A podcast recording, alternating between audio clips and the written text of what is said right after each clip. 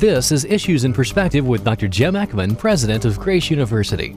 Issues in Perspective provides a weekly overview of news that pertains to your Christian life and is designed to help you discern and interpret issues that affect you in light of God's truth. Here is Dr. Jim Eckman to help you think biblically about these issues.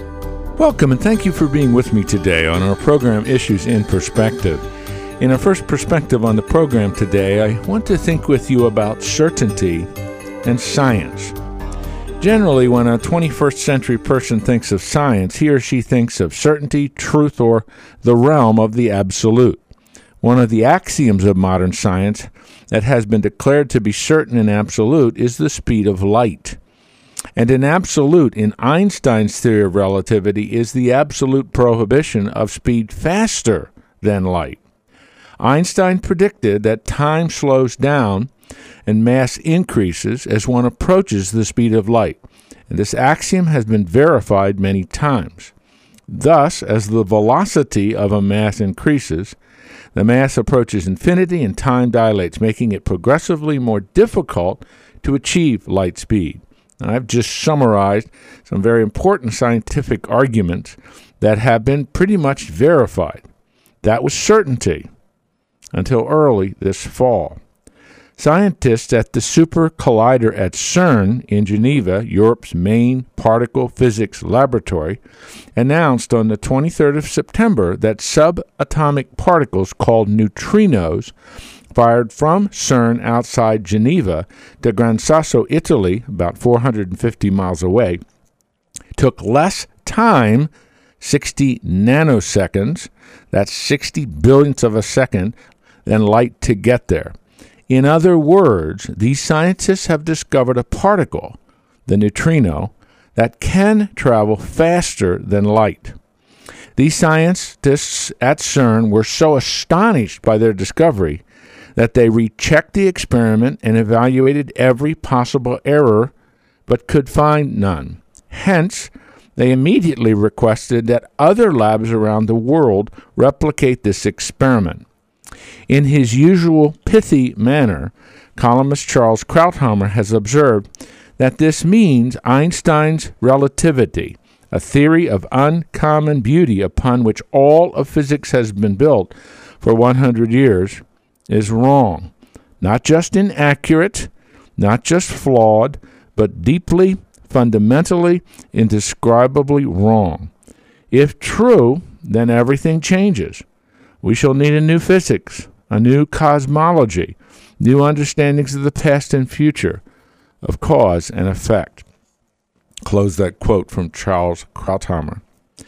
If verified and considered to be in fact true, this discovery will necessitate a complete rewriting of our understanding of the universe. We do not really understand that much about our universe. For example, Listen to what Chuck Colson writes. Only 17% of the matter of the universe can be accounted for by our understanding of this universe. We can only infer the existence of the other 83%, which in science is called dark matter, from the speed at which the galaxies rotate and the way that they cluster. Thus, a significant part of the universe is actually a mystery to us. That there is so much mystery does not negate nor diminish the value of science. It simply means that humility and caution are needed when it comes to theories about how things work and explanations about cause and effect in this world. This has been very technical, and perhaps many of you listening to my voice have not completely followed all the scientific detail. But there are certain conclusions we can reach that I believe are very helpful. It is quite likely that there was a measuring or equipment error at CERN that will explain this faster than the speed of light neutrino. But perhaps, on the other hand, there was no error. Regardless of what further investigation demonstrates, this we know. Science is not the ultimate authority for truth. Only God can claim that. In the class that I have taught for many years, I walk my students through an exercise that demonstrates that indeed all truth is God's truth. Follow carefully. Because God is the author of all that is and the infinite knower of all that is, then God is the ultimate author of all truth. Because God alone possesses or knows all truth. We use the term omniscient to capture and summarize that. We also know and believe that all truth is unified in the infinite mind of God Therefore, God is interested in humanity's pursuit of truth. And as humanity thinks correctly about God and His world, it thinks as its Creator does. In effect, humanity has the inestimable privilege of thinking God's thoughts after Him. Isn't that a marvelous thought? The Bible commands us in both the Old and the New Testament, in the New Testament, in the words of Jesus, that we are to love the Lord our God with our heart, soul, mind, and strength.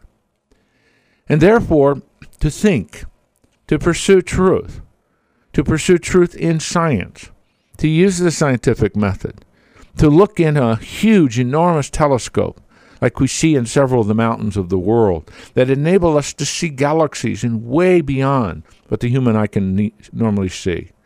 What we see from the Hubble telescope, what we see in these electron microscopes, and on and on and on. What we are really doing is examining, discerning, seeking to understand, and forming truth statements, propositional statements, as we study what God has made. The pursuit of truth is a holy act. And certainly, whatever does come of a, as a result of studying this neutrino that CERN fired 450 miles into Italy, and that apparently arrived faster than the speed of light. If all of that proves to be true, it just confirms something. Science is the pursuit of truth, but we are finite, meaning we are limited beings. But to pursue truth is a holy act because we are thinking thoughts after the Creator God Himself. And that is indeed a holy act, because all truth is God's truth. This leads me, secondly, in our second perspective in the program today, to think with you about the science of climate change. Now, this today is an incendiary topic. It has become so politicized that it's almost impossible to have any kind of reasonable discussion about it. But I found an article that has helped me put some of this into a proper perspective. Robert Bryce of the Manhattan Institute has written a very helpful and very piercing essay entitled Five Truths About Climate Change. Because there is so much hope and so much emotional baggage surrounding this topic, it is always refreshing when you read something that is balanced and insightful. To that end, I want to use Bryce's essay as the basis for this perspective. Robert Bryce acknowledges the reality of global change in temperatures, and there is no question about that.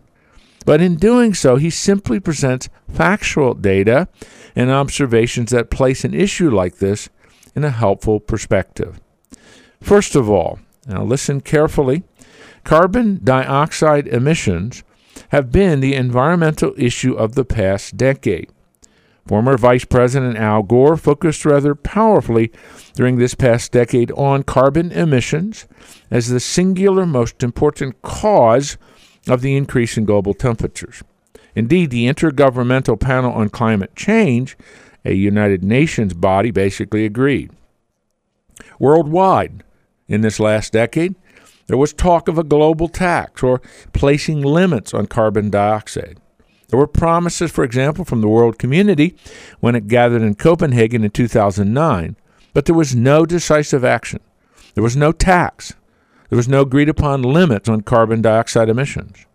So during this past decade, carbon emissions rose worldwide by 28%. Bryce observes Those increases reflect soaring demand for electricity, which is up 36%, which in turn fostered a 47% increase in coal consumption. As an aside, natural gas use increased by 29%, oil by 13%. Carbon dioxide emissions are growing because people around the world understand the essentiality of electricity to modernity. And for many countries, the cheapest way to produce electricity is by burning coal.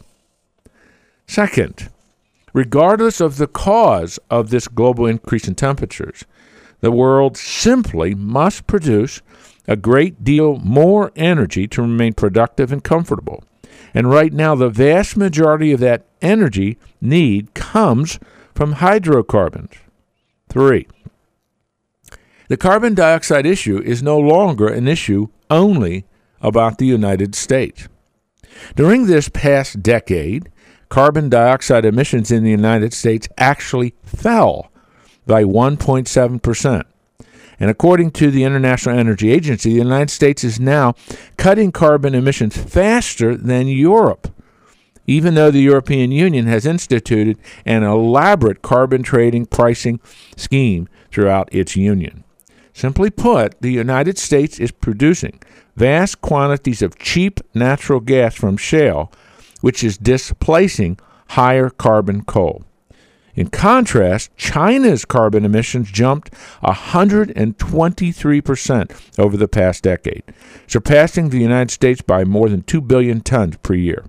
Africa's carbon dioxide emissions jumped 40%, Asia's 44%, and the Middle East 57%.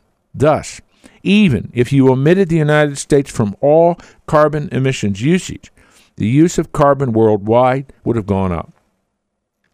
Number four, the world must become more efficient in its energy production, and it is.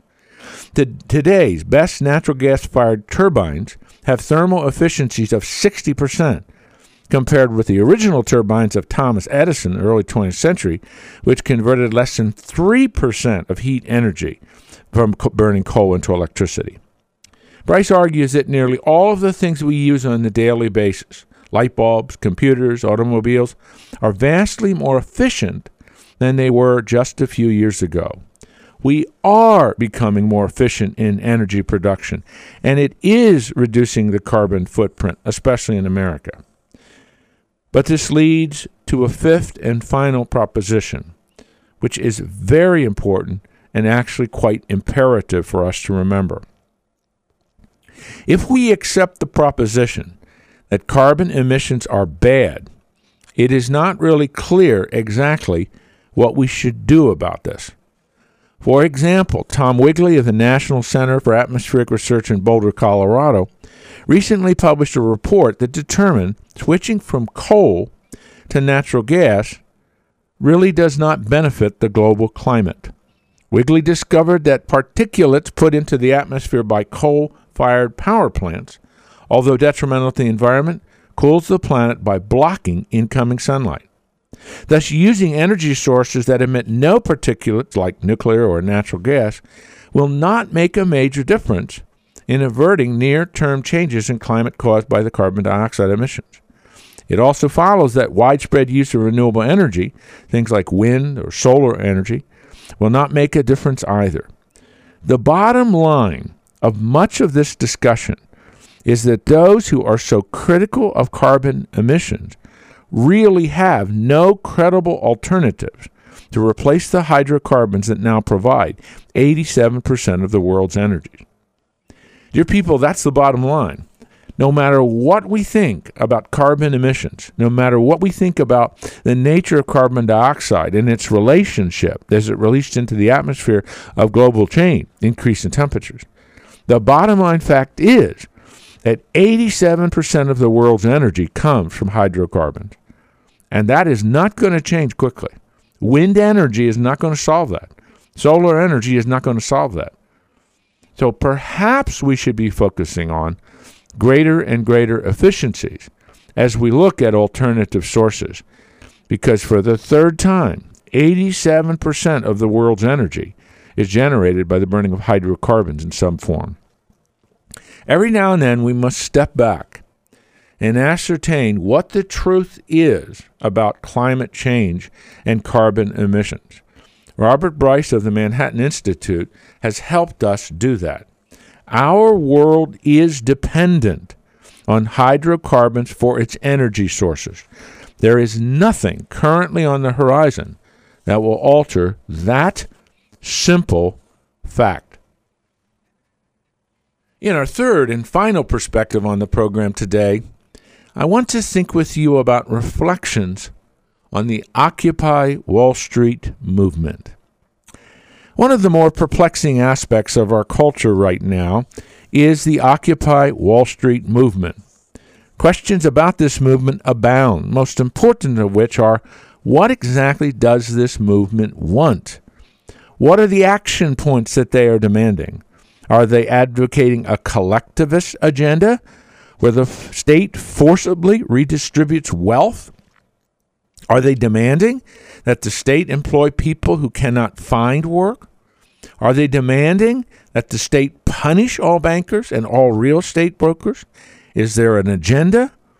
Whatever their exact demands, this group of demonstrators in New York City and Wall Street and in other major cities around the world loathe what they call the undeserving rich. They disparage the Wall Street types as overpaid and undeserving. Bankers are also a likely target, for they are the ones, they often say, who got us into this mess. So it seems that the growing economic inequality in the United States and worldwide is at the bottom of their concern and their rage. Economic inequality has, in effect, become the new political fault line in the United States. Some are calling this class warfare, pitting the rich against the poor. Is that what this Occupy Wall Street movement is all about? How should we think about this phenomenon? I do not believe it's easy to answer that question, but I found some helpful comments and perspectives, and I want to share those. The economist Robert Samuelson has written a helpful essay about economic inequality in the United States and indeed in many other nations. Three generalizations kind of frame and should, I think, frame our thinking about this. Let me share those. First of all, from 1945 to the late 1970s, the richest 10% of Americans accounted for about 33 to 35 percent of the total income, and this included capital gains, which mainly came from the stock market. By 2007, their share was 50 percent. Most of that gain went to the richest 1%, whose share rose from about 10 in 1980 to 24% in 2007. Number two, such disparity, and there's no question there is a disparity there, is really a global phenomenon. In a 2008 study, the Organization for Economic Cooperation and Development found that inequality had increased for 17 out of 22 countries over the two decades. Sweden and Denmark, the richest 10%, have incomes about five times greater than those of the poorest 10%. In the United States, that ratio is 14 to 1. The Organization for Economic Cooperation and Development average is 9 to 1. In Mexico, it's 27 to 1. So it isn't only in the United States that you see this significant disparity of wealth between the very rich and the very poor. But number three, the rich do not escape taxation. In 2007, and this is a very important statistic, in 2007, the richest 10% in the United States paid 55% of all federal taxes. Now, I want to repeat that. In, 19, in 2007, the richest 10% paid 55% of all federal taxes.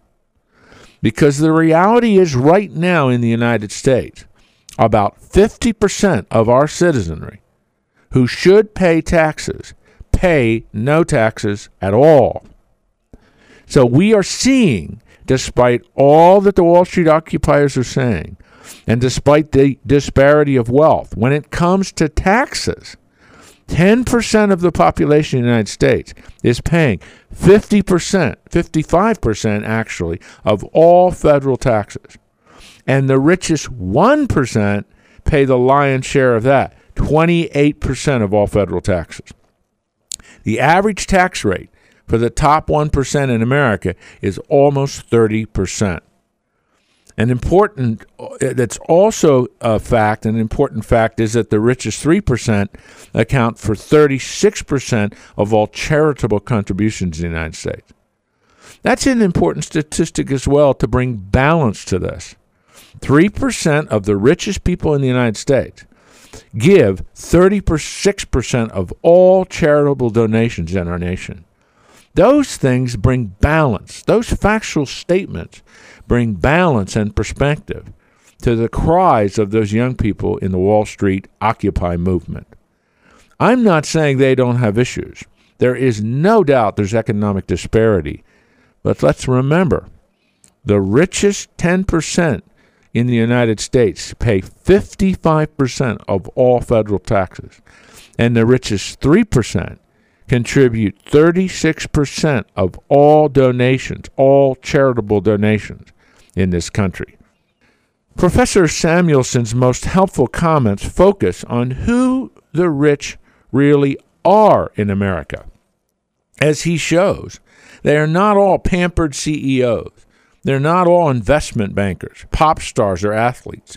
Many own small and medium sized companies. Half of the wealth of the richest 1% consists of stakes in these medium and small businesses. There's double the holdings in stocks, bonds, and mutual funds throughout the United States. In short, to simply tax these folks who are supposed to create jobs does not make sense. Are the rich to be punished for succeeding or merely asked to pay their fair share? Who is wealthy and who's just well off? Is $250,000 a reasonable cutoff for couples, as Obama once suggested? If taxes do rise, what approach would best preserve incentives for hard work, for investment, for rich taking? Are President Obama's assaults on wealthy business leaders just desserts or political cheap shots? As with most things in life, superficial generalization, which are characteristic of the current debate about the wealthy, do not make much sense. Nor are such generalizations really that helpful in producing meaningful solutions to major issues. The new political fault line of economic inequality will be part of the major talking points for the 2012 presidential campaign. But, as Samuelson has shown, to simply advocate tax the rich as a solution to the nation's economic problems, especially the reality of economic inequality, solves nothing. Our nation's leaders must debate and must discuss an overhaul of a cumbersome and incredibly inefficient and ineffective tax code. That debate then would include meaningful and constructive discussions about tax rates, equity, and preserving incentives for genuine risk taking and hard work. But what is occurring now in the Occupy Wall Street movement is neither constructive nor beneficial. It is rhetoric, and it does not advance the cause of meaningful debate on a very important issue. And in that sense, this is a very sad approach to solving a very complex but very necessary debatable issue in our nation. That is not occurring in the Occupy Wall Street movement, but we need that debate. May that be a part, a constructive part, of the 2012 presidential campaign. You've been listening to Issues in Perspective with Dr. Jim Eckman, President of Grace University. Issues in Perspective is a radio production of Grace University in Omaha, Nebraska. If you have any questions or comments, or you would like a written summary of today's program, write to Issues in Perspective, 1311 South 9th Street, Omaha, Nebraska 68108. You can also view a transcript and listen online at issuesinperspective.com. Join us next week for Issues in Perspective with Dr. Jim Eckman. Issues in Perspective is a listener supported program and ministry of Grace University. You can listen to this program as well as past programs on the web. Just log on to issuesinperspective.com and click on the Listen To button. You can also find the link to Dr. Eckman's website by logging on to this radio station's website and click on the Issues in Perspective banner ad. Issues in Perspective depends on listeners like you in order to broadcast on this station and other Christian radio stations across the country. Please send your tax deductible donation to Issues in Perspective, P.O. Box 3251, Omaha, Nebraska 68103. Your generous donation will help spread the Word of God and how it relates to culturally engaged Christians in today's world.